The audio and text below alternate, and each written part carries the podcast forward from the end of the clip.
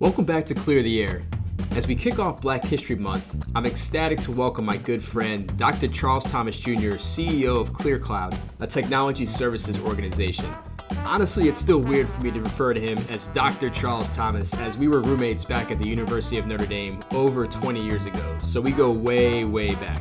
Charles is a guy that was one of the most disciplined and focused students. I believe I'm accurate with this, but I'm sure he maintains a 3.5 or above GPA while also being a basketball player at the university at the same time. While the majority of my crew was out partying every Thursday, Friday, or Saturday nights, Charles routinely was the type of guy he was back in the room or in the library studying for our next upcoming exam. So, very studious individual.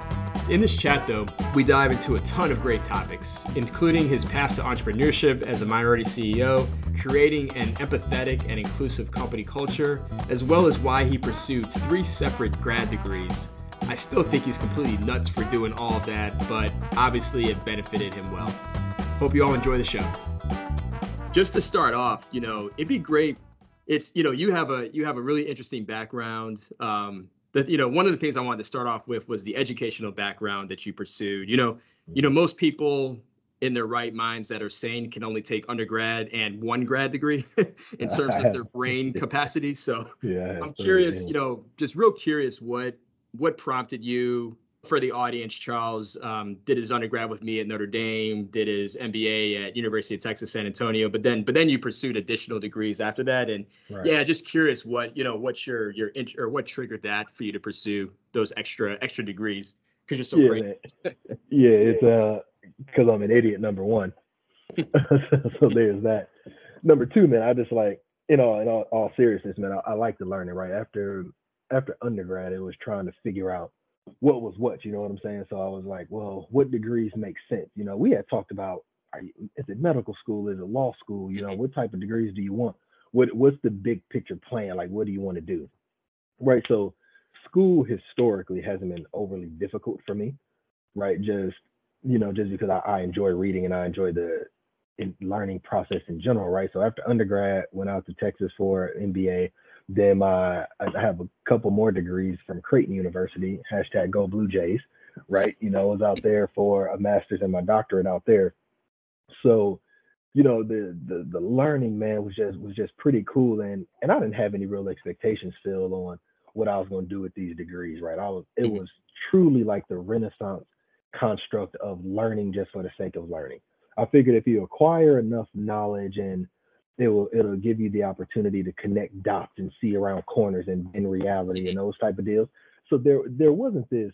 I didn't have a real ROI, right? People like, well, if you go to get this degree, you should expect, bro. Like in reality, I was like, I I enjoy the construct of organizational behavior, leadership studies, and psychology, and mm-hmm. these business classes. You know what I mean?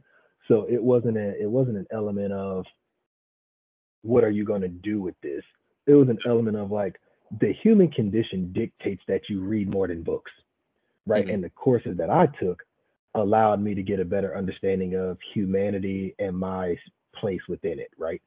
You know, so I mean, it it is super silly, man. Like, well, I won't say it's silly, right? It was the to go to school for that long was crazy because when I finished my last degree, when I finished my doctorate, I was in my early 30s. At that point, man, I had been in school for damn near the whole time I was alive. You know what I'm saying? Because my mom put me in like like baby kindergarten when I was two, right? Mm-hmm. So from two to early 30s, I was in some form of school. I think it was probably like a two year gap, three year gap, mm-hmm. where I wasn't in some form of school. You know what I mean? Yep. Writing or doing something like that.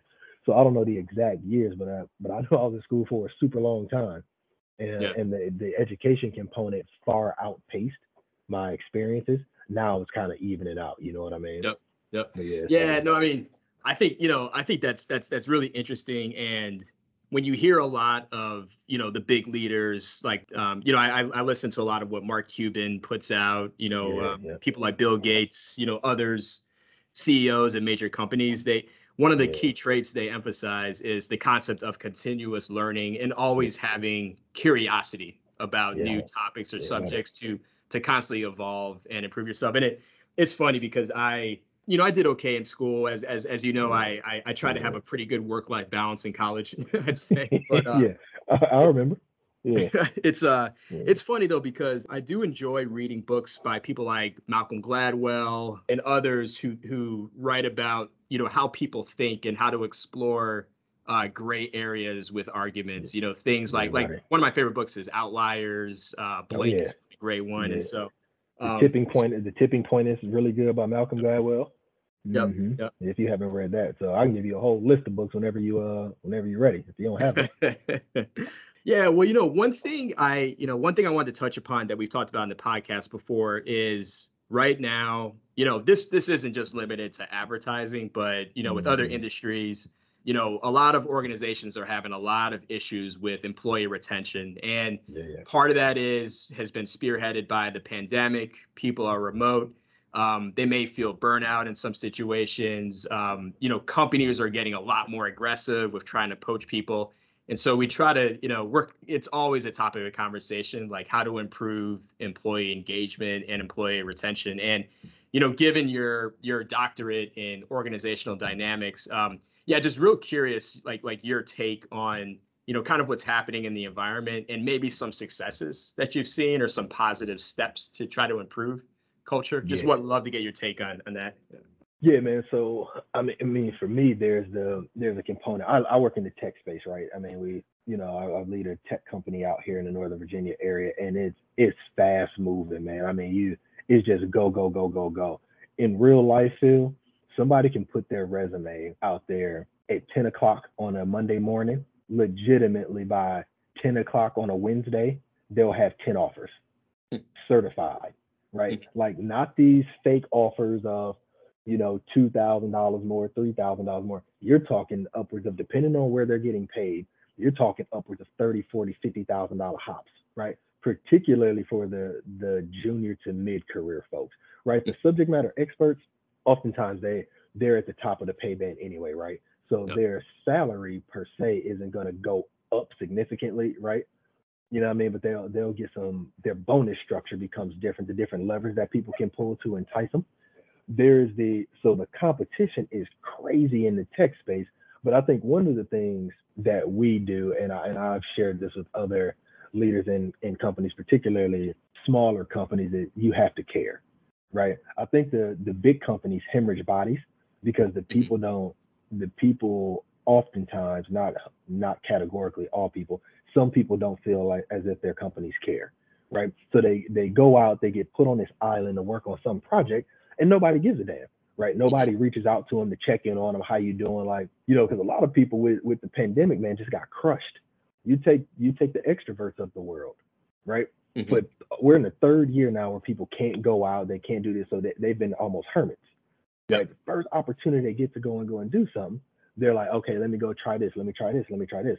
And I think a lot of companies, what we're seeing out here, when when people move, and I was, I was I was on a call about this this morning with a colleague of mine who runs a tech company also, is when people move like that, they're leaving a person for the most part right? Mm-hmm. They're leaving somebody in their management chain, somebody on that leadership team.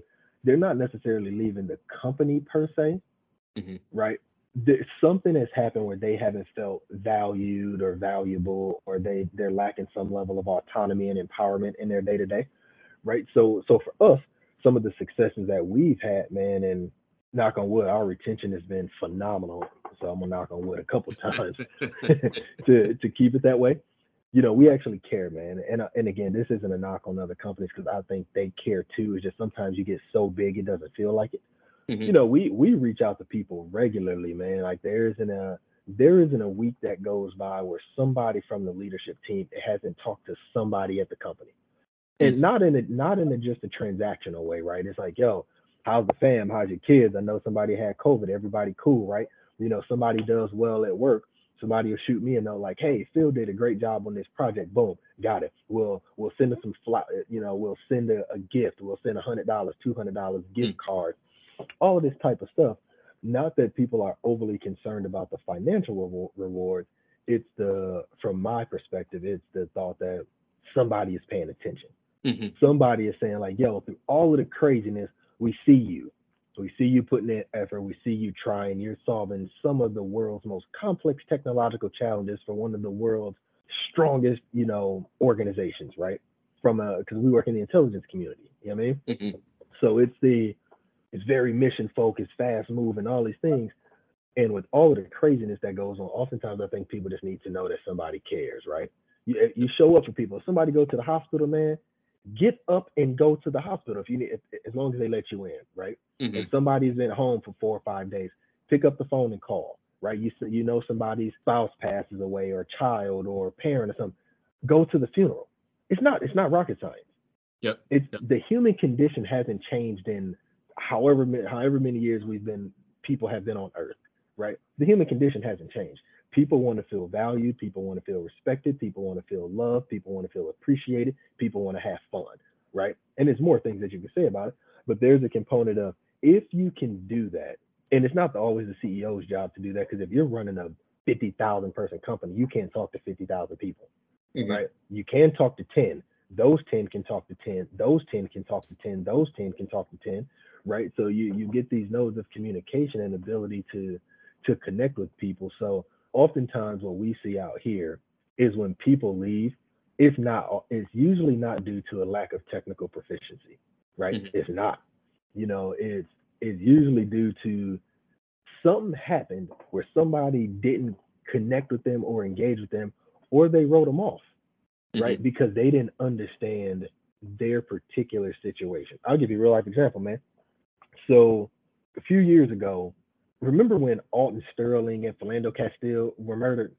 Yep. Yep. So I go into work one day because this happened like bang bang, like back to back, mm-hmm. right? So I go into work one day on on client site, and not for the company, but we were at the we were at the customer. Mm-hmm. So we go in. One of our the one of our customers says to me, "Hey, like CT, you all right? Like you seem like something's a little off. You know, I mean, you know me, man. Like we always laugh and having fun, high five and everything."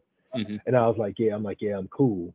But I wasn't really like all excited about the day because our brothers had just got murdered, right? Broad daylight for everybody to see. Right. So so I'm like, yeah, I'm cool. But I'm like, I said, I'm gonna just go back here and I'm gonna sit down and I'm gonna get to work. And she's like, all right, cool. So fast forward, you know, to like towards the end of the week. I go into her office and I'm like, yo, earlier in the week you asked me if I was all right. And I was like, so remember, so let me let me offer more context to it. This was during the time, like with the Hillary Clinton scandal and the emails and the president and all this type yeah. of stuff. You 2000, yeah, 2016-ish, uh, yeah, around there. Probably 16, 17, yeah. 16, like 17, yeah, yeah, yeah. So, but it was during that whole server server thing with Hillary Clinton and the emails. Yep, yep. Yep, it was during it was during that time frame. I was like, uh, I go back into her office and I'm like, hey, you asked me earlier in the week if something was wrong, and I told you everything was cool, but I was like, yeah, I said I'm just I'm just really frustrated with what's going on in the world right now, and, and I can't do anything about it. And I don't really have anyone to talk to. You know what I'm saying? And she was like, she was like, yo, she was like, I completely understand. And she was like, these Hillary Clinton emails are crazy, right? I was like, I was like, what? Yeah. She was so oblivious to what was going on in the world mm-hmm. that, that that impacted us, black and brown, right? Mm-hmm. That she thought in my brain, I was worried about some emails. I wasn't. Right. It was that, you know, we were it was during that time frame where you just felt the aggression, you know, from yep. you know, that was happening in the world, man. And and it was interesting to me. So another another colleague of mine heard this interaction, completely threw him for a loop, right? So he ended up moving off that contract, not because he hated the work, because he was like, there there is no one here that even remotely understands the challenges that I'm going through. So if then you can't understand what I'm going through, why then am I going to offer all of my my time, talents, and treasures to you? Right. Mm-hmm. Yep. So so when he moved on, I was like, and she's like, Well, why do you think he left? And I'm like, because there was no one other than me for for us to engage. And I said, now I'm now I'm flying solo. You know yep. what I mean? Yep. It was a it was it's a tricky component of when you talk about the retention, and that was client site, but even still, that company lost somebody because they weren't able to engage with that person on yeah. the level that he needed the engagement. Right. So so for us, I think the retention piece is, I mean, it really boils down to stuff we learned in kindergarten, bro. Like don't be a jerk. right. If yeah, you see no, something wrong um, with somebody, say something. That's a great perspective. Uh, you know, a lot a lot to unpack there. I think, you know, one thing so your organization, do you guys have a mix of full time and contractors that with within no. your your your or is it all full time or all full time? It's all yeah. full time because yeah, yeah.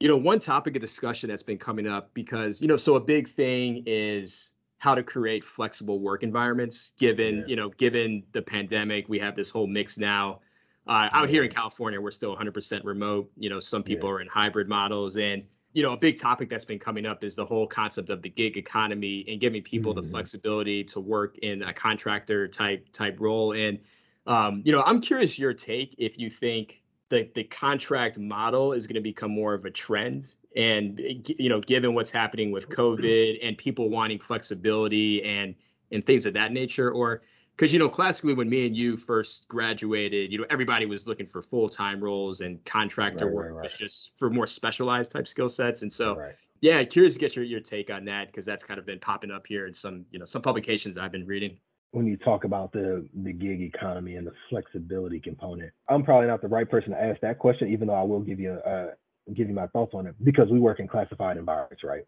mm-hmm. so uh, we don't even have the option to work from home right some contracts do, right? Some mm-hmm. of our customers will allow some remote work when it's when it's really unclassified stuff. But because we work in such a niche environment, they have us in buildings and in lockdown locations and all this type of stuff where we can work on secure networks. You know what I mean? Yep. But there is so in our space. That being said, even in our space, man, you, you're starting to see people wanting the flexibility. Like, yo, we need to figure out a way so I can do this from home. I don't know what type of fiber optic cables you need, but figure mm-hmm. it out, right? And this is particularly challenging. COVID was a forcing function, right? In mm-hmm. the sense of, you know, people were like, well, no, we can't work from home. We can't, can't, can't. Then you get the companies coming in here now, like the, the Amazons, the Microsofts, the big dogs that are coming to play, and and they go cloud native overnight, right? If something mm-hmm. happens, they're like, you don't need to go into the office. Log in here, boom, VDI in, you know, whatever you're going to do, use your VPNs, bing, bing, bing, you know now you can now you can work from home i think that there's the flexibility component will certainly be here because i mean we're three years in now and like you said y'all are still full-time at the at the crib right yep Yep. So we've been back in the buildings, man, for for quite a while. But the appetite for it from the workforce is there. The the leadership within the federal ranks have not yet acquiesced to that. Right now, now will they? Will they? Maybe. Right. And and over time they will. Right because the younger generation even though you can focus on mission and all that type of stuff, that younger generation is going to say, "Hey, we we want the flexibility to to work from home, right? You, we want the flexibility to work whenever we want. We want the flexibility to be able to take our phones and iPads into the office. Because I mean, you call me during the day and my phone just goes straight to voicemail, not because I turned it off just for the hell of it. We can't take them in. And then, so that's my thoughts on the, the flexible nature of the work world. I do think in our space, we'll get to it at some point because we're seeing it external to like the Intel space. People are working from home like crazy, right? Yeah. There is also a lot of burnout with that too because you never stop. Mm-hmm. Right? Like, I don't I don't envy y'all, right? That where yep. you, you where you're working all day. You you, you know, I heard a workout. Just just real quick on that. I heard a great pivot into how people should approach that dynamic because you know work life balance is the common you know the common phrase that people right. try to preach I heard it, it's more about now. Work, yeah, it's now more about work life rhythm because you know it's it's it's it's not a set eight to six schedule that you might have when you're when you're home. And yeah, people are struggling to kind of turn off if if they're just you know at home the whole day. But it's trying to figure out like the priorities you have in life you know making sure you prioritize those but then working around those you know but like like trying to make sure you're getting your work absolutely done around your main priorities. But anyways i thought that was an interesting yeah. no and i like that man. I like the construct of and the concept of work life rhythm. Personally i use the word harmony right? Mm-hmm. if i can figure out like this this harmonious nature of how i'm engaging in the in, in the professional life and how i can move into my personal life if i can figure out that harmony but it's the same thing we've talked about in the past, like the mind body connection, right? Like that that harmonious engagement. But yeah, so I'm guessing that at some point we're going to see it within the federal spaces because this certainly happening in the commercial world, right? Like yep. all of our colleagues out here are have that level of flexibility, but they're like you said, man, like they they haven't caught the right rhythm because some mm-hmm. people are like, yo, bro, like I can't keep getting up at 10 o'clock at night answering emails, right? I just stopped at seven got to get up at 4:30, 5 o'clock to work out. Then I'm back on the computer at six o'clock, and I'm working again for 10 at night. So you know, so I, I think that it, it'll if people can find that rhythm, which I actually like that that idea. So thanks for that. Appreciate it. It's the uh, you know, I think that it's it's it's a two-way street here on clear the air you know it's not just we're, we're, we're getting info from the guests we're trying to dish out knowledge ourselves too. I, I, appreciate it so i'm going to accept that. It's the and then the gig economy man is cool right? That trend is here. I don't i don't foresee that going away at all. I think people will still work you know their traditional you know day job whatever that may be you know but they'll they'll do something on the side whatever that side hustle is if that's you know uber or delivering some or cooking or or whatever it may be right Mm-hmm. I think that I think that that hustle life is here now because people realize that it that it's a thing, right? Because you see executives at other companies, man, that are are doing the same stuff. They're making hundreds of thousands, if not millions of dollars, but then they're doing something on the side. They're setting up vending machines, or yep. or they're going out and you know signing up to to sponsor some type of triathlon event, and they're getting some kickbacks on the concessions and all these type of things, right? So I think that the the taboo nature of what the gig economy was early, people don't see it as as bad anymore. And people can do it, they can turn a gig into a full-time shot. Right. Yep. Like, you know, you get the like you were talking about the contracting, right? Or consultants. You can go and work at a big dog consultancy, or you can go and find a company that requires those services and be like, yo, I'll do it for a fraction of the cost of this big company. I'll bring you four or five people they were going to charge you a million dollars. We'll charge you six hundred thousand. Right? Mm-hmm. We have the same exact skill set, same exact. Literally, right. the five of us can walk into your building as this tiger team, do exactly what you want. You pay the five, six hundred thousand, and you just save four hundred thousand dollars. You know what I mean? Yep. Yep. So, so I don't think that's going away, man. I think that is a legit thing, and it's going to shake up these the, the traditional workplace.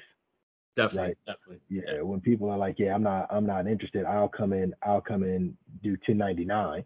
You know what right. I mean? Right. And work for and work for you, but but we'll see. I think that it'll probably be easier in certain spaces than others, but it's here, and I, I don't, I don't anticipate it going away at all. Yeah, that's interesting because that's that's where my my head was starting to go, and I guess part of it is, you know, being in the agency world, we have just such a variety of asks that come our way, and we have our full time staff you know, people have certain skill sets when they kind of come in, and obviously we're trying to develop and grow everybody.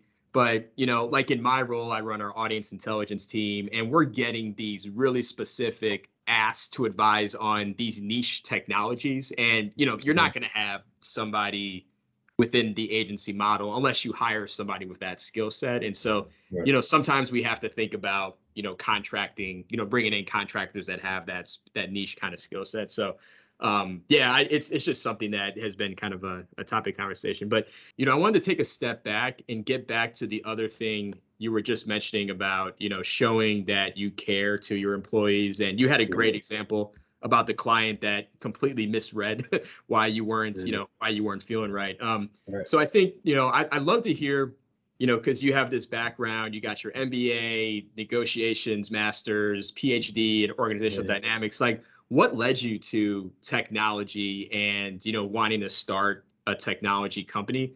Um, would love to have you touch on that and then would love your perspective on the the value of diversity you know not just within leadership but within your workforce because I, I guess what you know where my head was going with that example that you showed how diversity can help to provide more perspective so that leaders can understand why you know that you're bothered by the murders versus Hillary's emails. You know, not sure if that's a pretty, you know, roundabout way to make the connection, but would love to get right, your right. thoughts on your your journey there and how you think about diversity with your leadership. Yeah, man. So, you know, going through like the the social sciences component from an education perspective, it really helped focus on understanding the the nuances and idiosyncrasies of the human condition, right? People how do we engage why do we engage right and and, and then also you know reading a lot of these philosophical works man created a safe space for me in the sense of i was able to to employ a freedom from attachment of outcomes right mm-hmm. in the sense of if somebody did something i could say i could say in my head like yo that's that's interesting that you know john or jane doe did this particular thing, but then I didn't have to go through and have any level of judgment on it. You could take that thing and be like, all right, that's what it is, right? So the the schooling, the and I and I separate schooling from like learning, right? School is one thing, learning is to me is completely different, right? You can be a super educated dummy, right? And I think mm-hmm. there's the there's a component of like the life learned lessons and capturing the collective wisdom of humanity is what's really important. So going through the the academic stuff gave me a structure, right? Because say you want to learn about psychology or leadership or organizational behavior or something like that, you go to Google and there's nine billion books. Not that many, but you know what I'm saying. Mm-hmm. There's a trillion books that come out, and you're like, I don't know which ones are legit, man. I, I don't have time to read them all. But when you get in a structured environment, you've already had somebody who's vetted the stuff, the authors, the resources. So mm-hmm. then you can just go in and, and, and read that stuff. It's similar when I'm teaching at the universities now. The students have already some insight in like this professor has done some homework that can talk about this particular thing. So the school part as a as a social scientist by education and then transition to a technologist by training you ask like why why I ultimately did it? The thought process was as i was with some of the bigger box shops. You see things that they, they were slower moving they weren't as innovative like there was almost this lack of concern for the the people like they were doing us a favor versus versus being a two-way street mm-hmm. you know what i'm saying it wasn't it wasn't unilateral at all you know but that that's how i perceived some of that type of stuff so as i was going working at some of the bigger companies and, I, and i'm looking and i'm seeing my peers kind of hop out and do these different things like yo i think i can actually do this and technology was interesting to me because though technology changes a lot, the people piece that it doesn't. Right. Mm. So though you can go through and you can learn the different languages or the different technologies that are coming out to help solve some of these some of these tricky problems, there's a there is a component of I think I can do that. I think we can we can create something. We can go into the customer space, and that was not knowing right because Clear Cloud is my fourth try. Mm-hmm. Right. Yeah, I know we, talked one, about this earlier, right? Yeah, yeah. First one mega fail. Second one mega fail. Third one I jumped in. I mean, the second one I launched, scaled, and failed within 90 days. It never even got off the ground. Mm-hmm. Right. The the third one, and it's just like when I wrote my first book. You're talking probably a hundred no's before I even start getting maybe kind of we're interested. You know what I mean? Mm-hmm. So I was used to hearing no in the sense, but I didn't take that as a lack of my ability, right? or lack of or lack of knowledge. I took that as I haven't found the right people that are interested in what we can offer. You know what I mean? There was a component of as you go through the process to figure out, well, what do you want to do next, right? So going through all of the school, man, you acquire a certain level of knowledge and you start to get a better understanding of what you like and what you don't. Mm-hmm. One of the values of, of school to me was that I, of that much school that I went through, is I learned how to learn, right? And I learned how to learn quickly right? Because mm-hmm. when you're reading 300 and some odd pages a night, you know, for some of these classes, or certainly multiple hundred pages a week, you can't. You have to figure out what's important. 300 pages a night. What type of speed are you reading it? yeah, I mean, you gotta. Yeah, I mean, you go through. So it's probably more like a couple hundred pages a night, depending on when assignments are due. Mm-hmm. Yeah. Right. But so you know, you go through it, and you have to acquire information very quickly. Then yep. you have to discern within that information what's important. Then you have to analyze that information in your head. Then you have to retransmit it back to the person that needs to hear it in an actionable and understandable way. Right. So mm-hmm. that was the value of school to me in the sense of like, okay, I can capture or acquire a whole bunch of information at once, spin it around in my head and kick it back. Right. So one of the things that I saw that was missing in the tech space from a small company perspective in our world was the ability to get really good people get them on board, make them feel valued and valuable, give them autonomy, allow them to be empowered to go and do what they want to do. And I'm like, let me give it a shot. First time, no go. Second time, no go. Third time, I jumped in with the guy who was a singleton, had a company. I was like the third person at the company. Mm-hmm. That one scaled pretty pretty well. He's still he's still doing that thing. I learned a significant amount from dude, right? Mm-hmm. Really nice guy. I actually I actually talked to him this morning. Yep. Great dude. I learned a lot from him. So as we got to the point, I'm like, okay, I'm gonna spin off, right? And I'm gonna try this thing again. Boom, you spin off, and now this time said God, God said go play ball. Check into the game, go play ball, right? So now you're, you're talking to people and you're figuring out, feel like where does this person fit? Where does this person fit? So you talk about the diversity component, and I'm not a diversity, equity, inclusion specialist, but mm-hmm. instinctively, I, I, instinctively, I know the value of it, right? Mm-hmm. You know, I have some friends that are in DEI and they can really talk about the mechanics of it, the structure of it, the the literature and the research about it. I haven't read in with any level of depth or clarity that type of stuff.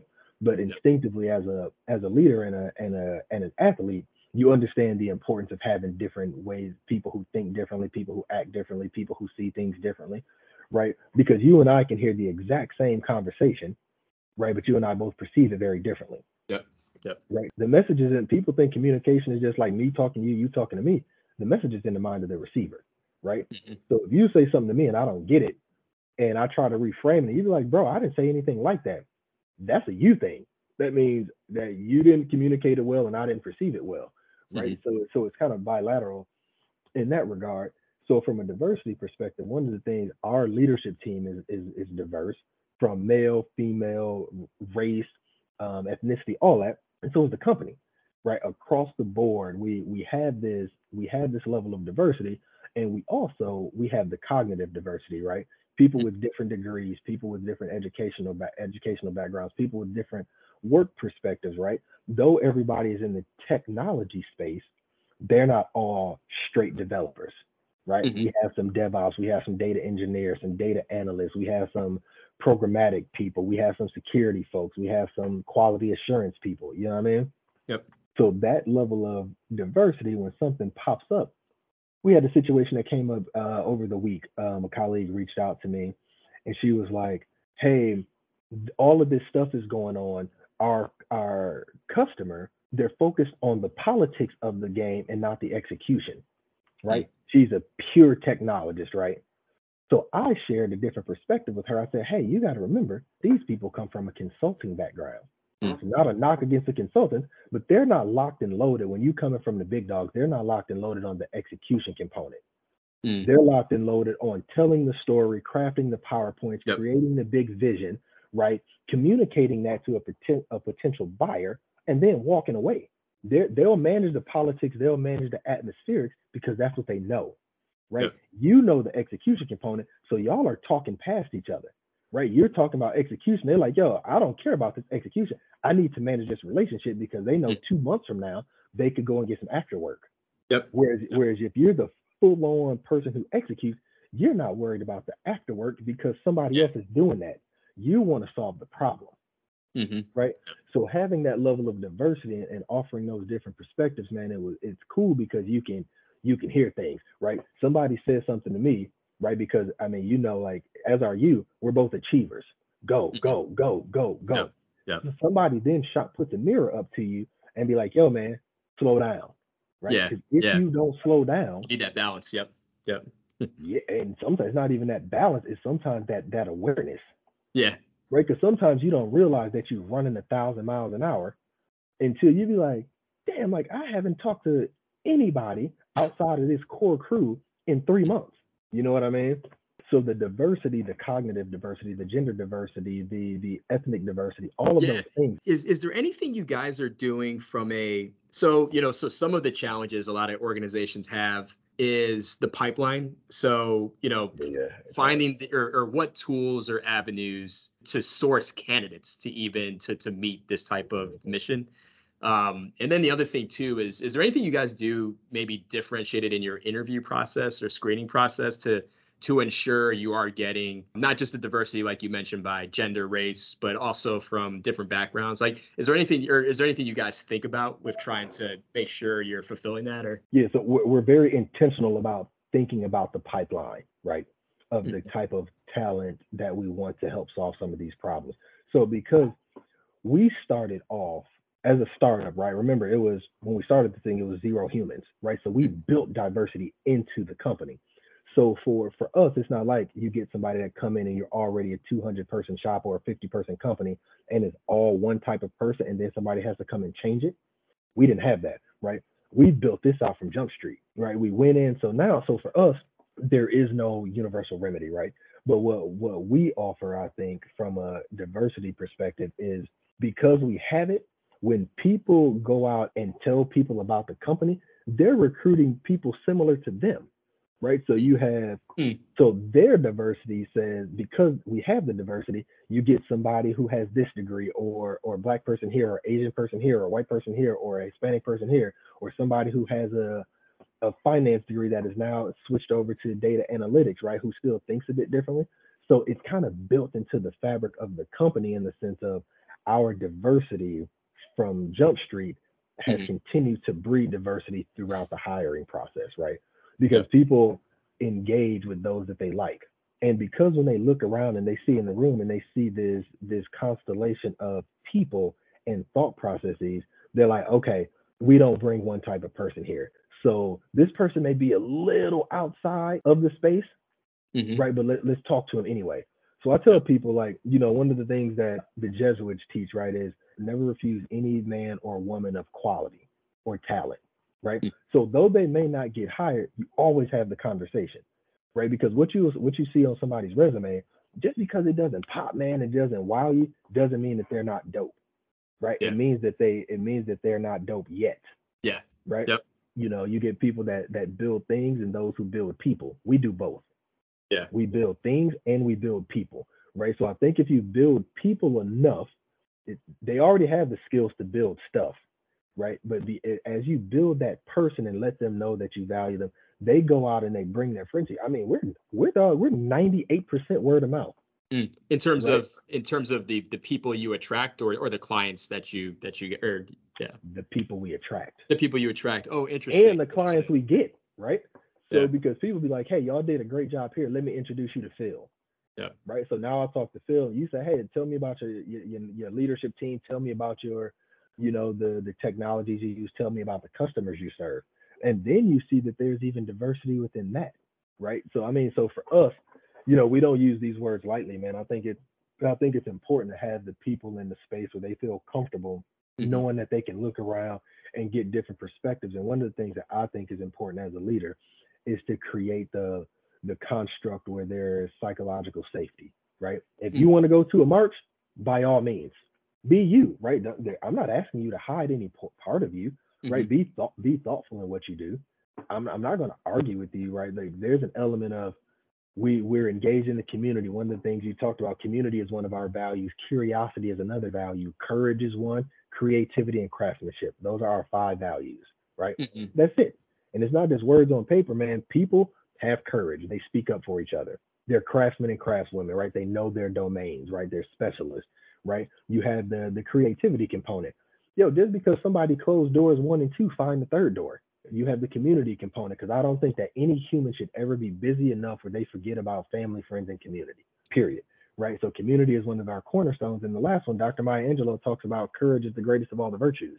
I agree right? Because if you don't have the courage to stand up, so again, creativity, craftsmanship, community courage, and curiosity, right? So the curiosity you mentioned early is read, study, think about things that are important to you. How do you go out go about it, right? So if you're reading something on accounting, even though you're not an accountant, and you can relate that back to what you're doing, mm-hmm. it makes it even better for us to solve problems, right? To me, it's really important to go through that, and that's what we're doing, man. And and, and it's yeah. and it's been a hell of a journey. It is it's like running a marathon at a sprinter's pace with arrows being shot at you every day. Entrepreneurship is great, but it is it's a it's a roller coaster life. But as long as you are trending up, I think you're you're okay. You know, as long as you can stay strong emotionally, you can make it. Yeah, I I love what you touched on with curi- especially curiosity and courage. Yeah. I think you know a lot of times when I'm coaching, uh, uh, you know, a lot of our younger employees that people are so afraid to be wrong and take chances. And yeah, I try to tell people constantly the way that you grow is mm-hmm. to put mm-hmm. yourself out there, take a risk, try to, mm-hmm. you know, just because you're you're not an expert in uh, programmatic media advertising, take your skills you know from I don't know database management and try to see how the thought process could apply toward toward yep. something else. Like that's I mean that's a big thing. I'm just a huge fan of and you know, partially, I think for me and you, we've just, you know, we've both worked at a lot of different companies, have had it, just so many different experiences and seeing how stuff gets done in different, you know, models. So that that plays into it. But you know, I try to, you know, try to always coach people and about, you know, you gotta you gotta take those chances and you, you gotta you gotta go through the pains to to to grow, you know, because so many people yeah. just want to stay in their comfort zone. You know? Yeah, and and I think it's important too, right? I don't. The one thing that I stopped doing, man, years ago is offering advice. Like even when you and I talked a few weeks ago, I said I'm not offering you any advice, Phil, but yeah. I will share with you my experiences. Right now, you take from that what you will. But I think one of the things about retention, also as we go back to that, and having the diverse the diversity elements to the workplace, is people want to see you. They don't need this paragon of excellence who does no wrong, right? They need to see a person. They need to know that you're this fallible being just like they are, right? And I need to know that I, as, as wild as I am, they're the same, right? Not wild in the sense you're going to do something stupid to harm yourself, others, or the company, but in the sense of you're a person.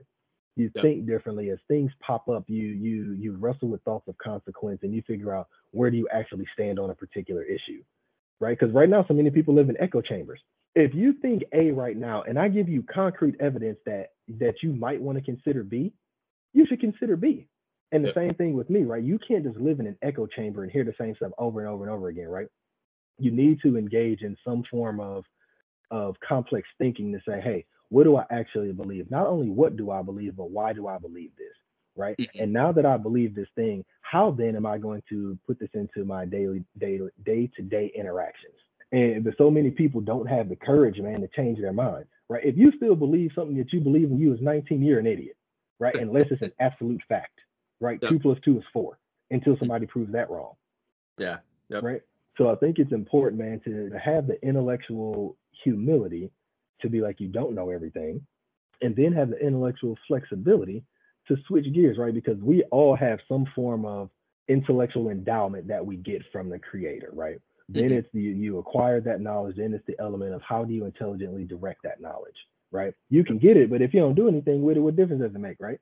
You tell people if you're a writer, write, right? Whatever that thing is that you say that you love, be of service to it if I love leadership and organizational behavior, I and, and, and the human condition, I need to be of service to it. Mm-hmm. Right. I can't say, oh, I really like doing all this great stuff, but I never put in the effort to make it all right, to actually put in any effort to do it.